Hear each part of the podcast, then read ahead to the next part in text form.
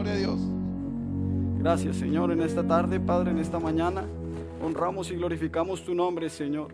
Honramos y glorificamos tu palabra, Padre Celestial, y te damos gracias, Señor, por tu evangelio. Te damos gracias por tu cruz, Señor porque moriste y fuiste crucificado, Señor, por el perdón de nuestros pecados. Y gracias a ellos, Señor, como decía nuestro hermano Luis, hoy somos libres, Padre Celestial. Toda cadena, Señor, toda opresión, Padre, todo pecado que estaba atado a nosotros, hoy podemos, Señor, decir que somos libres, Padre Celestial, que hay libertad en tu nombre y que tú, Señor, eres el dueño de nuestra vida. Gracias, Padre Celestial. En el nombre de Jesús, Señor. Gracias, Señor. Amén. Amén. Que el Señor les bendiga, hermanos, en esta mañana. Este, ya pueden pasar los niños a sus clases. Y muchas gracias a los hermanos de la alabanza que nos acompañaron el día de hoy. Y vamos a buscar en nuestra Biblia, hermanos, para no hacer otro movimiento más en Colosenses, capítulo 2, versículo 6 y 7. Cuando lo tenga, me lo indica con una amén. Y si gusta ponerse de pie para leer, para leer y orar por, este, por esta palabra. Colosenses 2, capítulo 6, verso 7. Cuando lo tenga me lo indica con un amén. Colosenses 2, capítulo 6, versículo 7. Perdón, Colosenses 2, versículo 6 y 7. Amén.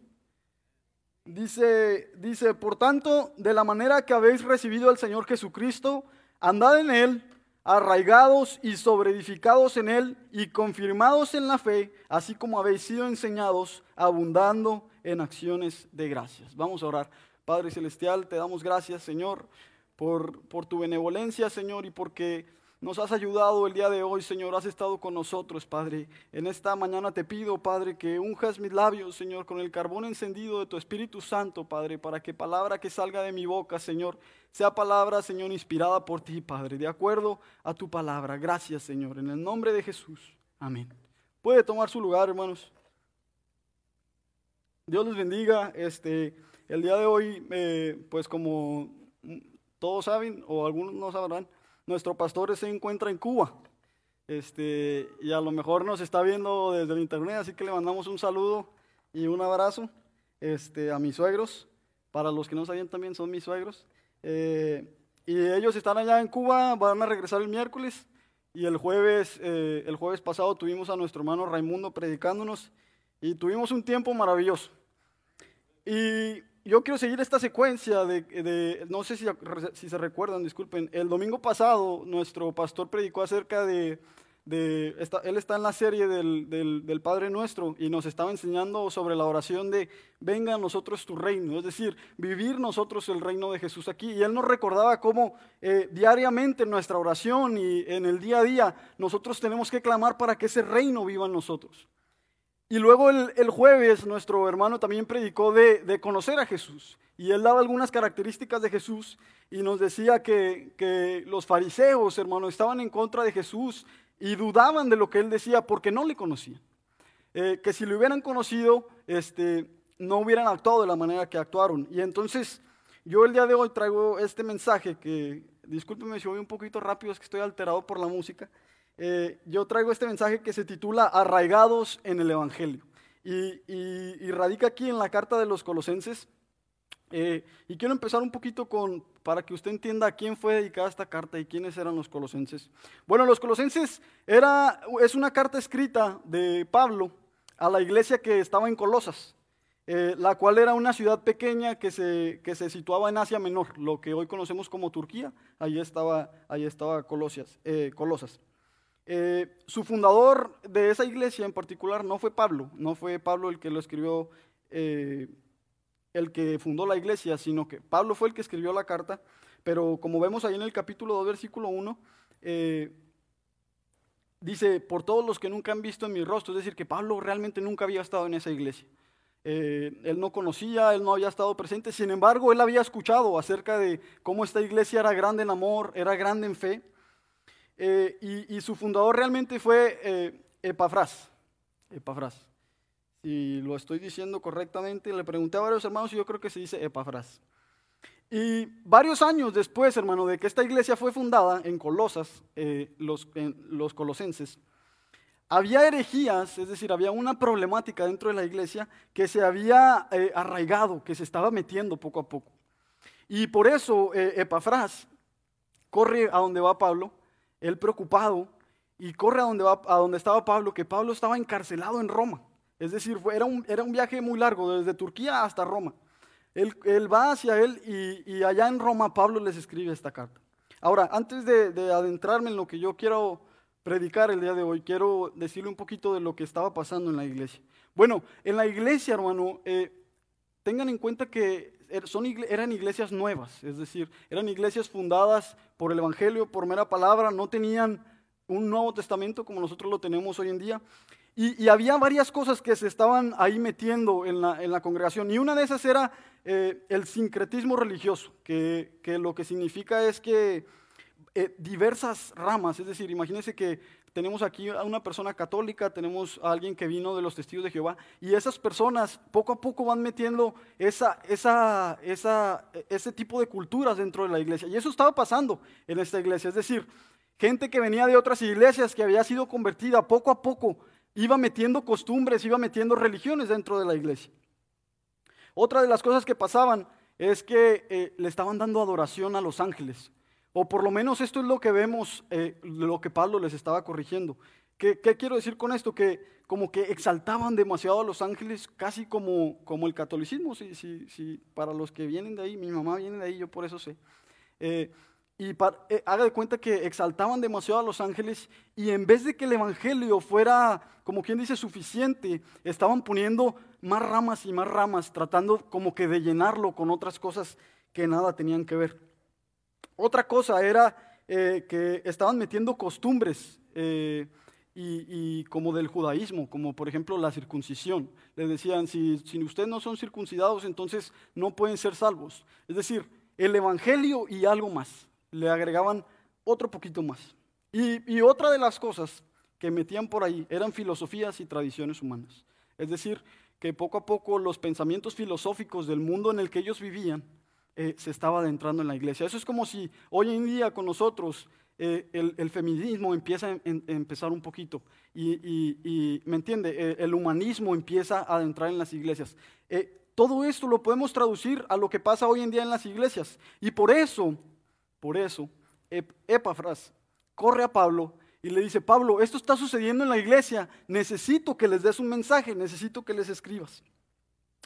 Y Pablo, hermano, desde la cárcel, fíjese bien, desde la cárcel escribe esta maravillosa carta que no, no tenemos tiempo de, leerla toda, pero se lo dejo de tarea en su casa. Lea Colosenses porque es, un, es, una, es un, un texto que explica de una manera perfecta la divinidad de Jesucristo. Y Pablo, en el capítulo 2, hermano, ya después de haber explicado un poco el Evangelio en el capítulo 1, les da estos consejos, los exhorta de esta manera. Y este es el mensaje que el día de hoy traigo. Y, si, nos vamos ahí otra vez al capítulo 6, dice, por tanto, de la manera que habéis recibido al Señor Jesucristo, andad en Él. Y esa es eh, la primera cosa que quiero hablar el día de hoy. Pablo les dice a, a esta iglesia, le estaba dejando en claro, que así como los judíos, hermano, tenían que andar bajo la ley, Así como en el Antiguo Testamento, ellos tenían que andar bajo la ley para poder eh, eh, conocer la salvación, para poder, la ley no salva, pero para poder llegar a conocer a Jesucristo. Así Pablo les estaba diciendo, andad en Él. Lo que significaba con andar en Él es, pongan su vida en torno al Evangelio de Jesucristo.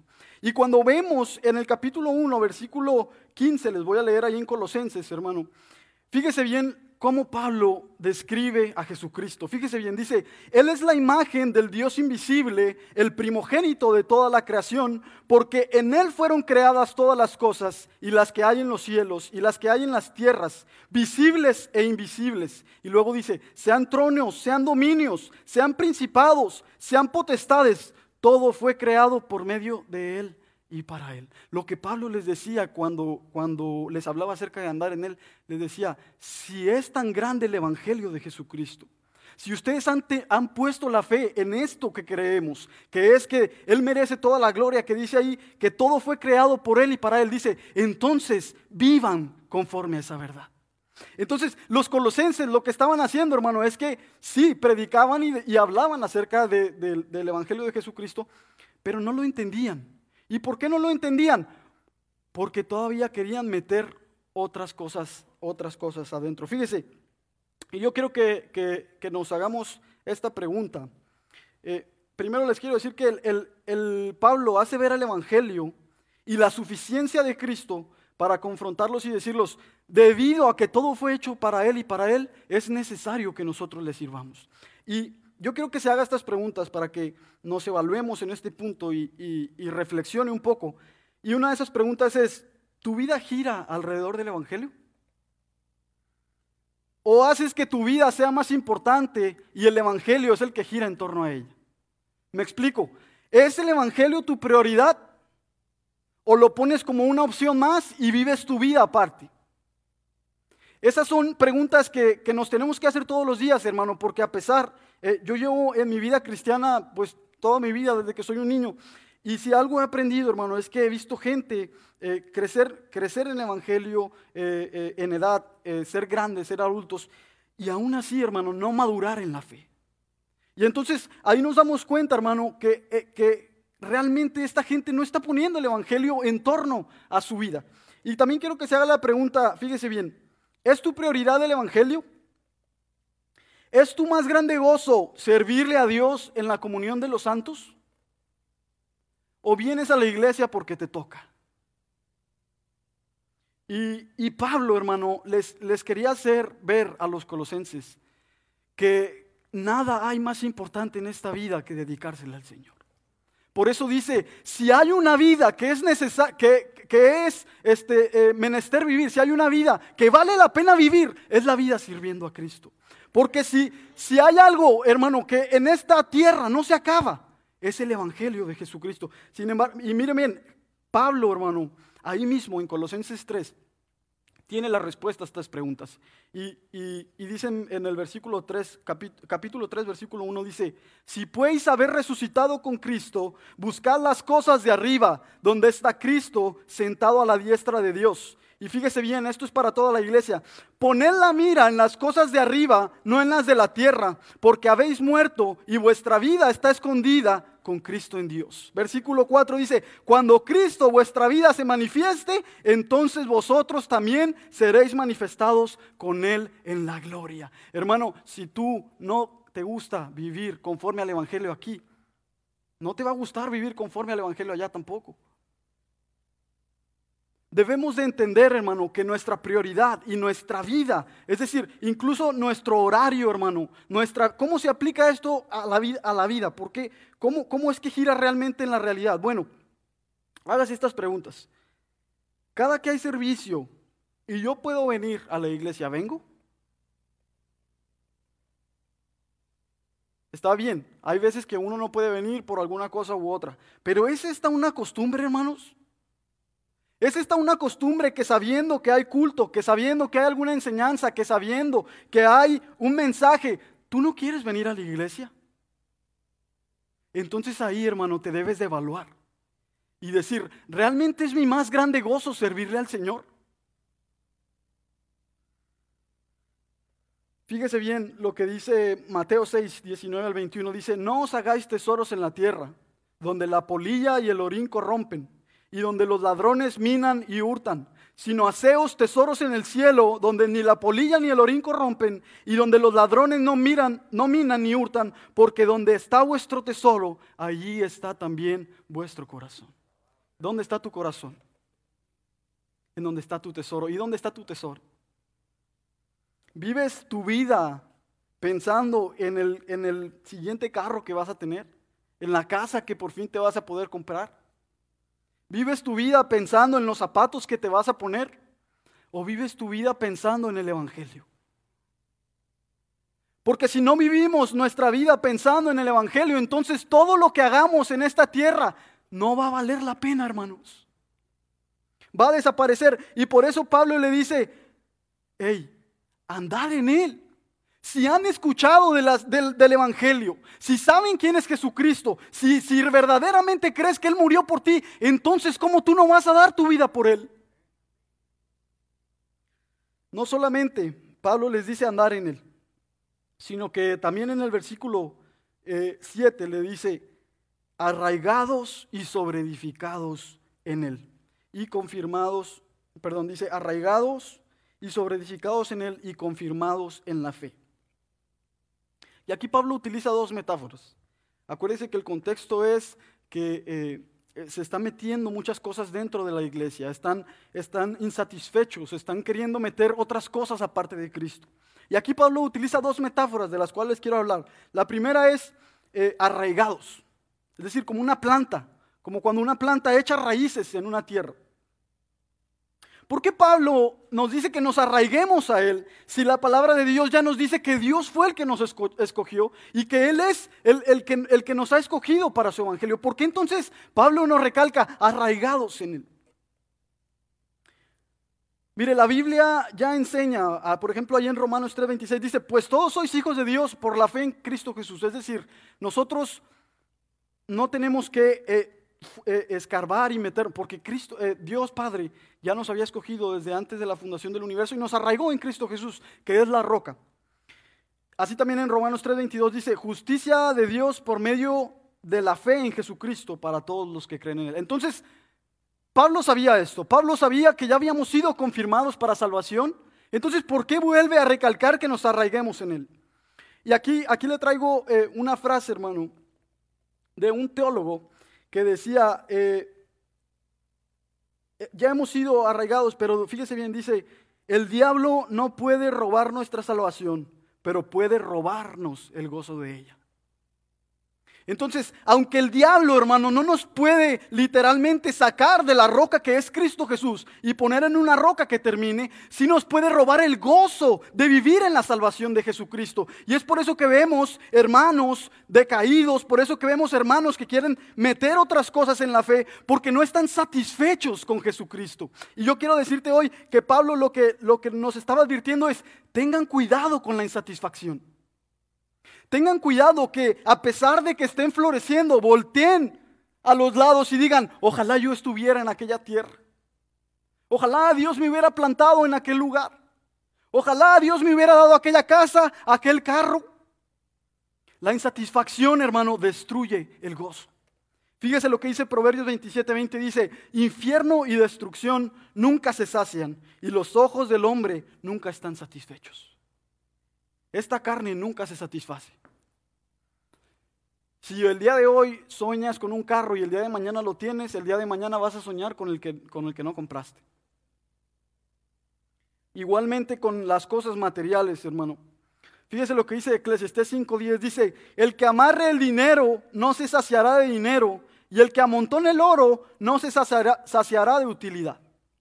Es decir, el, ser humano eh, tiene por, por sí, por sí mismo, una insatisfacción, pero adivine qué, esa insatisfacción, Pablo nos responde ahí en el versículo 8, fíjese bien, dice, mirad que nadie os engañe por medio de filosofías y huecas sutilezas, según las tradiciones de los hombres, conforme a los rodimientos del mundo y no según Cristo. Pablo estaba diciendo, tengan cuidado con las enseñanzas que meten el mundo. Es decir, que, que, les hacen ver como que Cristo es no suficiente. Y Pablo tiene la respuesta para nosotros en el versículo 9. Estoy en Colosenses 2, versículo 9. Dice, porque en Él, Jesucristo dice, habita corporalmente toda la plenitud de la, de, la, deidad y vosotros estáis completos en él que, él, que es él la cabeza de todo principado y potestad. Recuerde esto, hermano.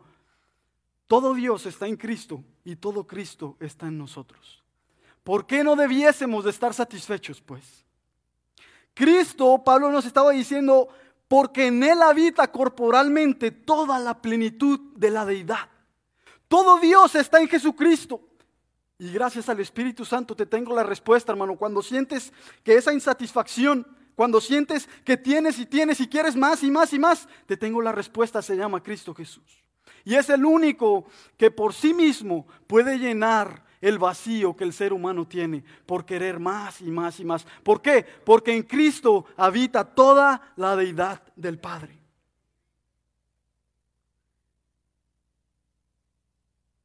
La otra metáfora, hermano, aparte de que les dice arraigados, que utiliza ahí en el versículo 7, les dice sobreedificados en él y confirmados en la fe.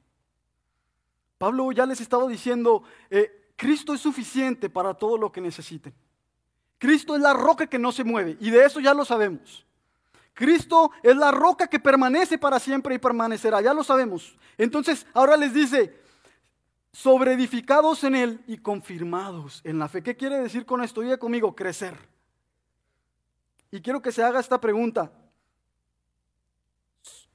Eh, perdón, y, y, crecer en qué, hermano? ¿Cómo podemos crecer en el conocimiento de Cristo? Bueno, nada más a través de su palabra.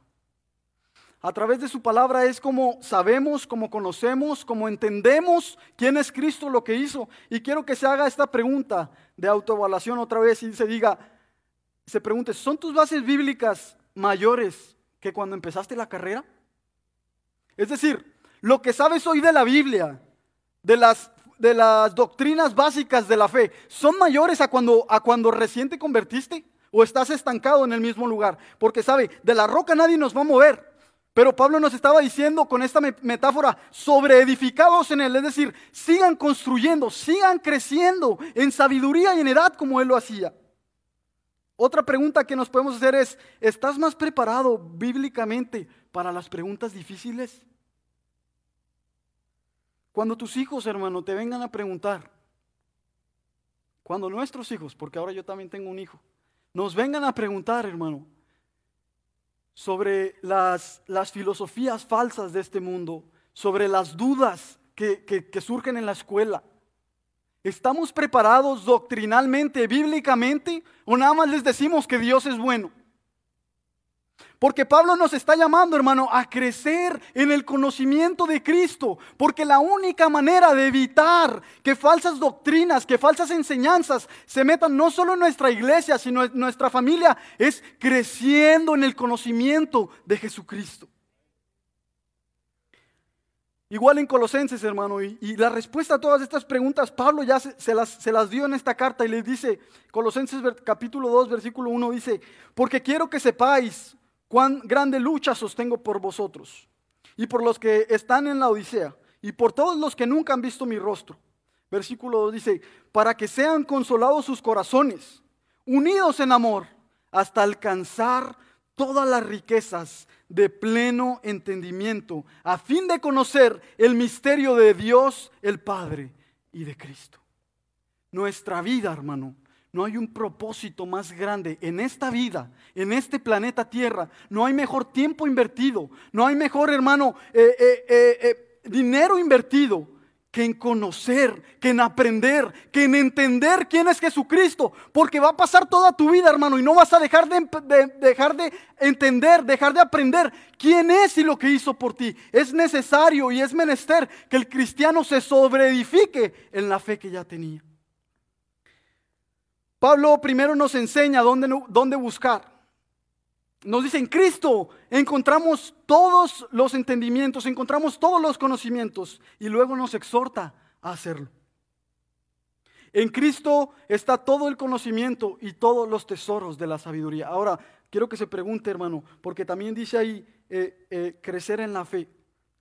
¿Es verdad que usted cree que en Cristo están todos los conocimientos? ¿O nada más Séase sincero con usted mismo y diga, realmente creo que es Cristo suficiente para mí. Realmente creo que, su palabra es lo más importante que debe de haber en mi vida. Realmente, y, ¿Y cómo se puede responder a estas preguntas? Bueno, váyase a su vida diaria. ¿Usted lee su palabra diariamente? ¿Usted medita en la palabra de Dios? ¿Usted viene con hambre a la iglesia de aprender de su palabra? O viene para pasar el rato y, sentirse bien por un ratito. En Colosenses 1:26, Pablo les vuelve a decir, el misterio que había estado oculto desde los siglos y edades, pero que ahora ha sido manifestado a sus santos, a quienes Dios quiso dar a conocer las riquezas de la gloria de este misterio entre los gentiles, que es Cristo en vosotros, la esperanza de gloria. Tenemos el tesoro más grande en la historia de la humanidad frente a nuestros ojos. ¿Es esa tu prioridad, buscar los tesoros de Cristo? Efesios 1, 8 al 9 dice, Y aquí le estoy hablando, hermano, de, quién es Jesucristo y, le quiero dejar en, su, en su mente porque la palabra crea fe y dice que hizo sobreabundar para con nosotros en toda sabiduría e inteligencia, dándonos a conocer el misterio de su voluntad, según su beneplácito, el cual se había propuesto en sí mismo. Hermano, toda teoría, toda filosofía. Decía el pastor, el pastor Sugel, uh, Michel, eh, en, una predicación, él decía, toda filosofía comienza en nada y te lleva a nada. Porque no hay, no hay, no hay, eh, incluso en filosofía, porque no, no hay ni un principio ni un fin, te lleva a nada. Tú meditas en la filosofía, te pones a pensar en el humanismo, no te lleva a nada. Y otras te proponen una, eh, por ejemplo, a mí me gusta mucho, ah, eh, hubo un tiempo donde estudié y leí acerca del feminismo porque se venía levantando esta ola y me ponía a pensar porque eh, algunos de los problemas que las feministas recalcan, hermano, eh, son problemas reales que habitan hoy en día. Son problemas reales que vemos en el mundo. El problema es que la solución que ellas proponen no nos lleva a nada. En vez de ser solución, termina en un mayor problema. Sin embargo, hermano, cuando estudiamos a Cristo, cuando estudiamos y entendemos el conocimiento y la verdad de Jesucristo, el Evangelio, que Él vino, que Él se hizo hombre. ¿Por qué se hizo hombre? Porque nosotros necesitábamos un Salvador, porque no había alguien que pudiera pagar el precio por nosotros. Cuando entendamos, cuando entendemos y meditamos en estas verdades, es entonces cuando realmente crecemos, hermano, lo que realmente vale la pena gastar nuestro tiempo en Jesucristo. Sabe, hermano, todo, todo pastor o líder de cualquier iglesia, su más grande anhelo es que la iglesia venga dispuesta a conocer a Dios. El más grande anhelo, hermano, eh, eh, cada estudio que nuestro pastor hace, cada hora que él invierte, eh, cada curso que él abre, como ahora que estamos estudiando hermenéutica, todo, todo lo que él hace, estudia, todo lo que él invierte, su mayor gozo es que la iglesia venga dispuesta a recibir esa palabra. Pero si al contrario encontramos una iglesia que no quiere de la palabra, entonces es ahí cuando viene el desánimo, hermano. Pero yo le quiero recalcar a usted, tú vienes sediento de la palabra de Dios. ¿Vienes realmente buscando? Y te voy a, te voy a hacer como te contestes tú mismo, hermano. Si tú sabes que, por ejemplo, ahí llevamos muchos años haciendo servicio los jueves. Nunca has venido a, a un servicio en jueves. Quiero que te preguntes, ¿realmente yo anhelo las riquezas de Jesucristo?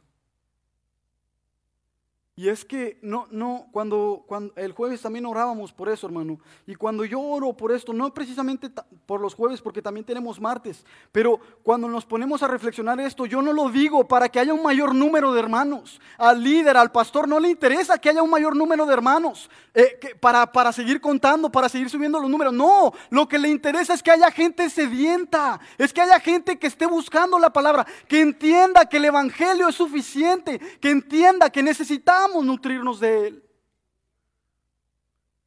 Y no lo digo yo solamente. Fíjese lo que Dios le viene a decir el día de hoy a través de su palabra. Así dice Jehová.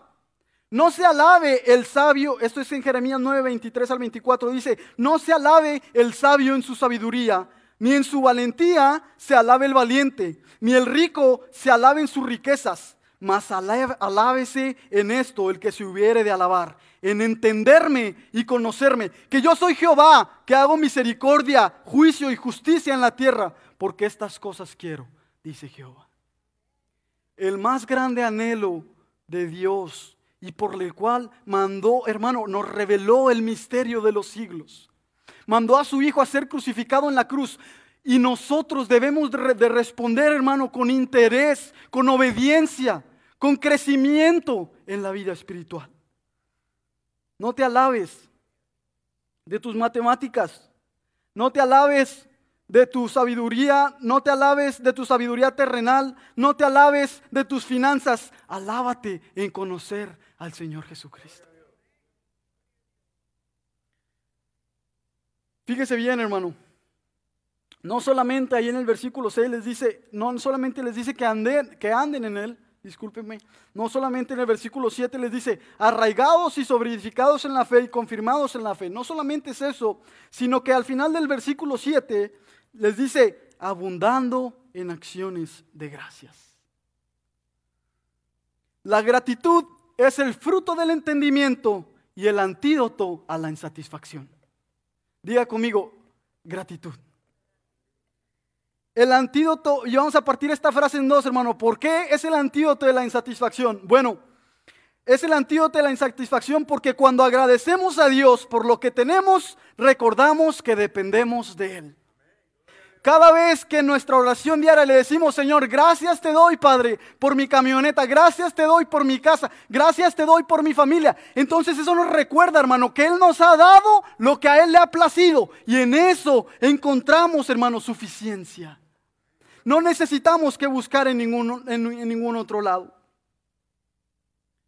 Fíjese bien, Filipenses 4, 6 al 7 dice, por nada estéis afanosos, sino sean conocidas vuestras peticiones delante de Dios en toda oración y ruego con acción de gracias. Punto y seguido, fíjese bien, punto y seguido y dice, y la paz de Dios, que sobrepasa todo entendimiento, guardará vuestros corazones y vuestros pensamientos en Cristo Jesús. No solamente, hermano, se nos anima a que traigamos nuestras peticiones a Dios con gratitud, sino que nos dice que en respuesta a esa gratitud, ¿sabe qué va a ser? La paz y el gozo en nuestras vidas. ¿Estás ansioso? ¿Te sientes, eh, eh, ¿te sientes pensando en, los, en, la siguiente compra, en, en el siguiente cheque?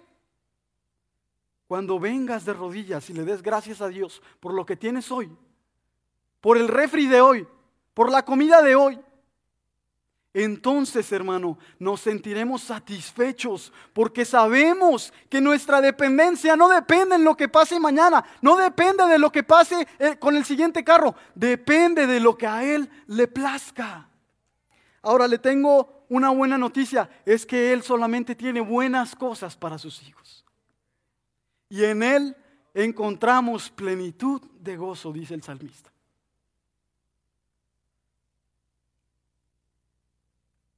La actitud de agradecimiento trae paz a nuestros corazones. Fíjese bien, la insatisfacción, hermano, cuando usted quiera ver, eh, eh, como decíamos cuando les decía lo de arraigarnos, cuando usted quiera ver el otro huerto y decir, oh, ojalá me hubieran plantado allá, ojalá y yo tuviera aquella posición, ojalá y yo... Entonces ahí es donde la satisfacción entra y, y aplicado a nuestra vida, hermano, es, Señor, estoy completo en ti. Si tú mañana quieres que suceda eso, te lo pongo en tus, en tus manos, te lo pongo en tu voluntad, pero no permitas que yo me ponga ansioso por algo de esta tierra, si yo todo lo encuentro en tu palabra. Ahora, la, otra parte de esta frase, hermano, eh, recuerde que la frase era, la gratitud es el fruto del entendimiento y el, antídoto de la insatisfacción. Bueno, la otra parte que es la gratitud es el fruto del entendimiento. Es que mientras más entendemos el Evangelio, más queremos vivir de rodillas, dándoles gracias por sus misericordias. Aquel cristiano que no agradece es porque no conoce el Evangelio. Aquel cristiano, hermano, que no vive una vida de rodillas es porque no ha entendido es porque no ha meditado. Porque cuando tú meditas en quién tú eras, cuando tú meditas en que tú no, en que tú no podías salvarte por ti mismo, cuando tú meditas en que el Dios Todopoderoso no tenía que hacerlo por ti, y cuando meditas en que Él aún así lo hizo, que su Hijo bajó, descendió, murió y resucitó, entonces hermano, quieres vivir de rodillas sirviéndole a Él. Como ya le decía, hermano, no hay mejor tiempo invertido que estudiar su palabra. No hay mejor tiempo invertido que venir a la reunión de los santos. Esas horas, hermano, no los tiene que ver como, como, como algo que te pesa, como algo de decir, ah, eh, ya casi se acaba el servicio, ya van a ser las tres, ya es hora que voy. No, hermano, cuando entendemos el Evangelio, entonces vemos, vemos que esas horas, hermano, es, el más grande gozo que tenemos en la semana, porque es donde nos venimos a reunir con los santos. Y así como estamos aquí, hermano, estaremos allá. Pablo nos calca una y otra vez y otra vez en la carta de los colosenses el Evangelio de Cristo y nos describe, hermano, porque cuando lo entendamos, mientras más crezcamos, más le vamos a agradecer. Andemos en él, dice Pablo. Es decir, que nuestra vida gire completamente en torno al Evangelio. Que nuestros planes giren completamente al Evangelio Dice, arraigados en Él, es decir, estemos satisfechos en Él, sabiendo que en Cristo Jesús somos completos para su gloria y su Evangelio es suficiente. También nos dice, sobreedificados en Él y confirmados en la fe, es decir, satisfecho y creciendo en el conocimiento del Señor y las verdades bíblicas. Y por último nos dice, abundando en acciones de gracias, hermano. ¿Sabe cómo puede usted expresar esa gratitud? Porque incluso, hermano, eh, eh, cuando oramos y le damos gracias a Dios, a veces no es, no, sentimos como que no podemos explicar cómo darle gracias al Señor. Pero una de esas formas es sirviendo aquí, sirviendo con gratitud aquí, en la comunión de los santos. Que cuando se habla, se abra algún rol para hacer en la iglesia, hermano, póngame primero. Que cuando se abran los evangelismos, hermano, estoy libre el sábado. Que cuando hay culto el jueves, hermano, aquí vamos a estar sirviéndole al Señor. Que cuando, que cuando se abra estudios bíblicos como los que estamos teniendo con los líderes de la iglesia, hermano, póngame primero, porque aunque no vaya a predicar, aunque no vaya a abrir servicio, quiero aprender de su palabra. Así es como mostramos nuestra gratitud al Señor. Señor, no te puedo pagar lo que tú hiciste en la cruz. Tú pagaste un precio que yo no puedo llegar, pero yo te voy a entregar mi vida como agradecimiento. No para mi beneficio, Señor, sino para tu gloria, porque tú te lo mereces. Colosenses, hermano, 3, 15 al 17, fíjese bien. Pablo en la misma carta le digo, y le, dice, y la paz de Dios gobierne en vuestros corazones, a la que asimismo fuisteis llamados en un solo cuerpo, y sed agradecidos. Fíjese bien cómo lo dice una vez más. Y lo, y lo, vuelve a decir en el versículo 16, dice, la palabra de Cristo more en abundancia en vosotros, enseñándonos y exhortándoos unos a otros en toda sabiduría. Fíjese cómo lo vuelve a decir, cantando con gracia en vuestros corazones al Señor con salmos e himnos y cánticos espirituales. Cuando venimos a cantar con la comunión de los santos, cuando venimos a cantar todos unidos, estamos diciéndole, Señor, cada canto, hermano, cada canto es, Señor, gracias por tu evangelio. Gracias por tu crucifixión versículo 23 y 24. Y todo lo que hagáis, hacedlo de corazón como para el Señor y no para los hombres. Sabiendo que del Señor recibiréis la recompensa de la herencia, porque a Cristo el Señor servís. Hermano, lo que usted haga en esta tierra para el Señor. Aquí la iglesia, hay, gente que sí le, le puede pagar a unos para que estén full time, pero esa ganancia, hermano, no se compara no se compara con lo que Él ya nos dio. Y aparte de todo eso, con lo que nos va a dar cuando estemos allá con Él. ¿Cómo no hemos de servir al Señor? El mensaje de Pablo, hermano, esto, el, mensaje de Pablo no, no era, hermano, y, aquí quiero que marquemos una diferencia. Eh, no era tanto que nos enfocáramos en dar gracias por las cosas materiales, de lo cual está bien, porque como les digo ahorita, e, el dar gracias por las cosas materiales satisface tu corazón y hace que te sientas pleno. Pero lo que Pablo enfatizaba en esta carta de los colosenses, cuando usted la lea detalladamente se va a dar cuenta, es que el mensaje de Pablo, hermano, no era que diéramos gracias por las cosas materiales, pero sino que toda la carta de Colosenses se, se basa en dar gracias a Dios por el Evangelio de Jesucristo. Ese es el misterio de los siglos revelado a nosotros.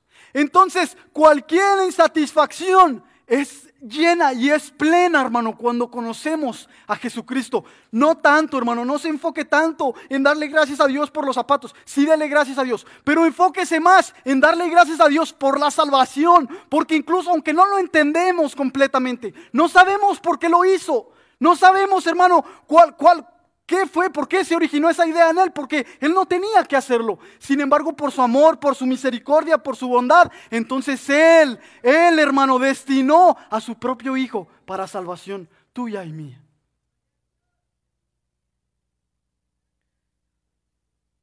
Igual se los vuelve a decir en Colosenses 1.10, les dice, para que andéis como es digno del Señor, agradándole en todo, llevando fruto en toda buena obra y creciendo en el conocimiento de Dios.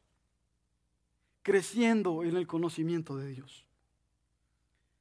Versículo 12, Colosenses 1:12 dice, con gozo, dando gracias al Padre que nos hizo aptos para participar de la herencia de los santos en luz. ¿Qué está diciendo Pablo?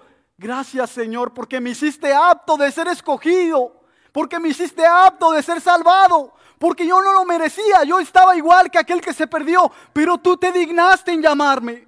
Por eso te doy gracias, Señor. Por eso te doy gracias.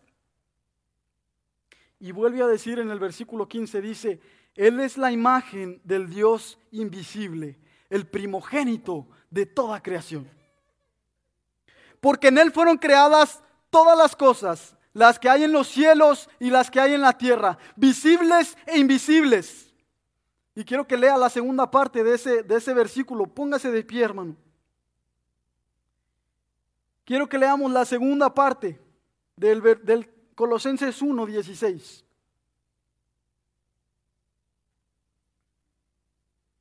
Vamos a leer desde el principio para que no se confunda. Y dice, porque en Él fueron creadas todas las cosas, las que hay en los cielos y las que hay en la tierra, visibles e invisibles sean tronos, sean dominios, sean principados, sean potestades. Todo fue creado por medio de Él y para Él. Gracias Señor. Gracias Padre Celestial en esta tarde, Señor. Te damos gracias, Señor. Padre, gracias te damos, Señor, por las cosas materiales, Señor, porque ha sido bueno. Pero Padre, hoy, hoy te damos gracias por tu Evangelio. Hoy te damos gracias por tu Evangelio, Cristo Jesús. Porque la humanidad, Señor, estaba perdida. Porque estábamos, Señor, envueltos en nuestros delitos y pecados. Y tú proveíste, Señor, al Cordero inmolado. Tú proveíste, Señor, el Cordero sin mancha. Tú proveíste, Señor, el Cordero perfecto, Padre, para que satisfaciera, Señor, tus demandas. Y hoy te damos gracias por tu Evangelio, Jesucristo. Padre, hoy recordamos, Señor, lo que hiciste en la cruz del Calvario. Hoy recordamos, Señor, y meditamos en la verdad de que tú, Señor, siendo, siendo rey por sobre todo, siendo el Dios de la creación, descendiste a esta tierra, Padre Celestial. Fuiste humillado, Padre Fuiste golpeado, Señor. Fuiste abofetado, fuiste escupido, Señor. Fuiste, Señor, quebrantado, Señor. Padre Celestial, no, Padre Celestial, no, Señor, no renunciaste, Padre, a la muerte en cruz. Señor, y en aquella cruz, Padre, tú estabas pensando en mí, Señor. En aquella cruz, Señor, mientras morías, Padre Celestial, mientras la palabra consumado es salió de tu boca, Señor. Mi alma, Señor, fue rescatada, Padre Celestial. Gracias te doy, Señor. No solamente porque viniste a ser humillado. No solamente porque cumpliste las demandas del Padre. sino porque resucitaste, Señor. Gracias, Señor, porque venciste a la muerte, Señor. Hoy no tengo miedo de la muerte, Señor. Hoy no tengo miedo, Señor, del que pasará mañana. Hoy no tengo miedo, Señor, de, de, algo inesperado, porque sé que en tus manos, porque sé que tú venciste, porque sé que el pecado, Señor, fue clavado en aquella cruz. Pero no resucitó, Señor. Tú resucitaste, Padre Celestial. Tú quitaste, Padre, las llaves del infierno. Y hoy reinas, Señor, por sobre toda potestad, por sobre todo rey. Hoy reinas, Señor. Gracias, Padre Celestial. Con este canto, Señor, recordamos tu evangelio y lo que hiciste en la cruz del Calvario. Gracias, Padre. Como dice este coro, Señor, gloria al Padre, gloria al Hijo, gloria al Espíritu Santo, Rey de Reyes, nadie es como tú. Gracias, Señor. Glorificado sea tu nombre, Padre Celestial. Gracias, Señor.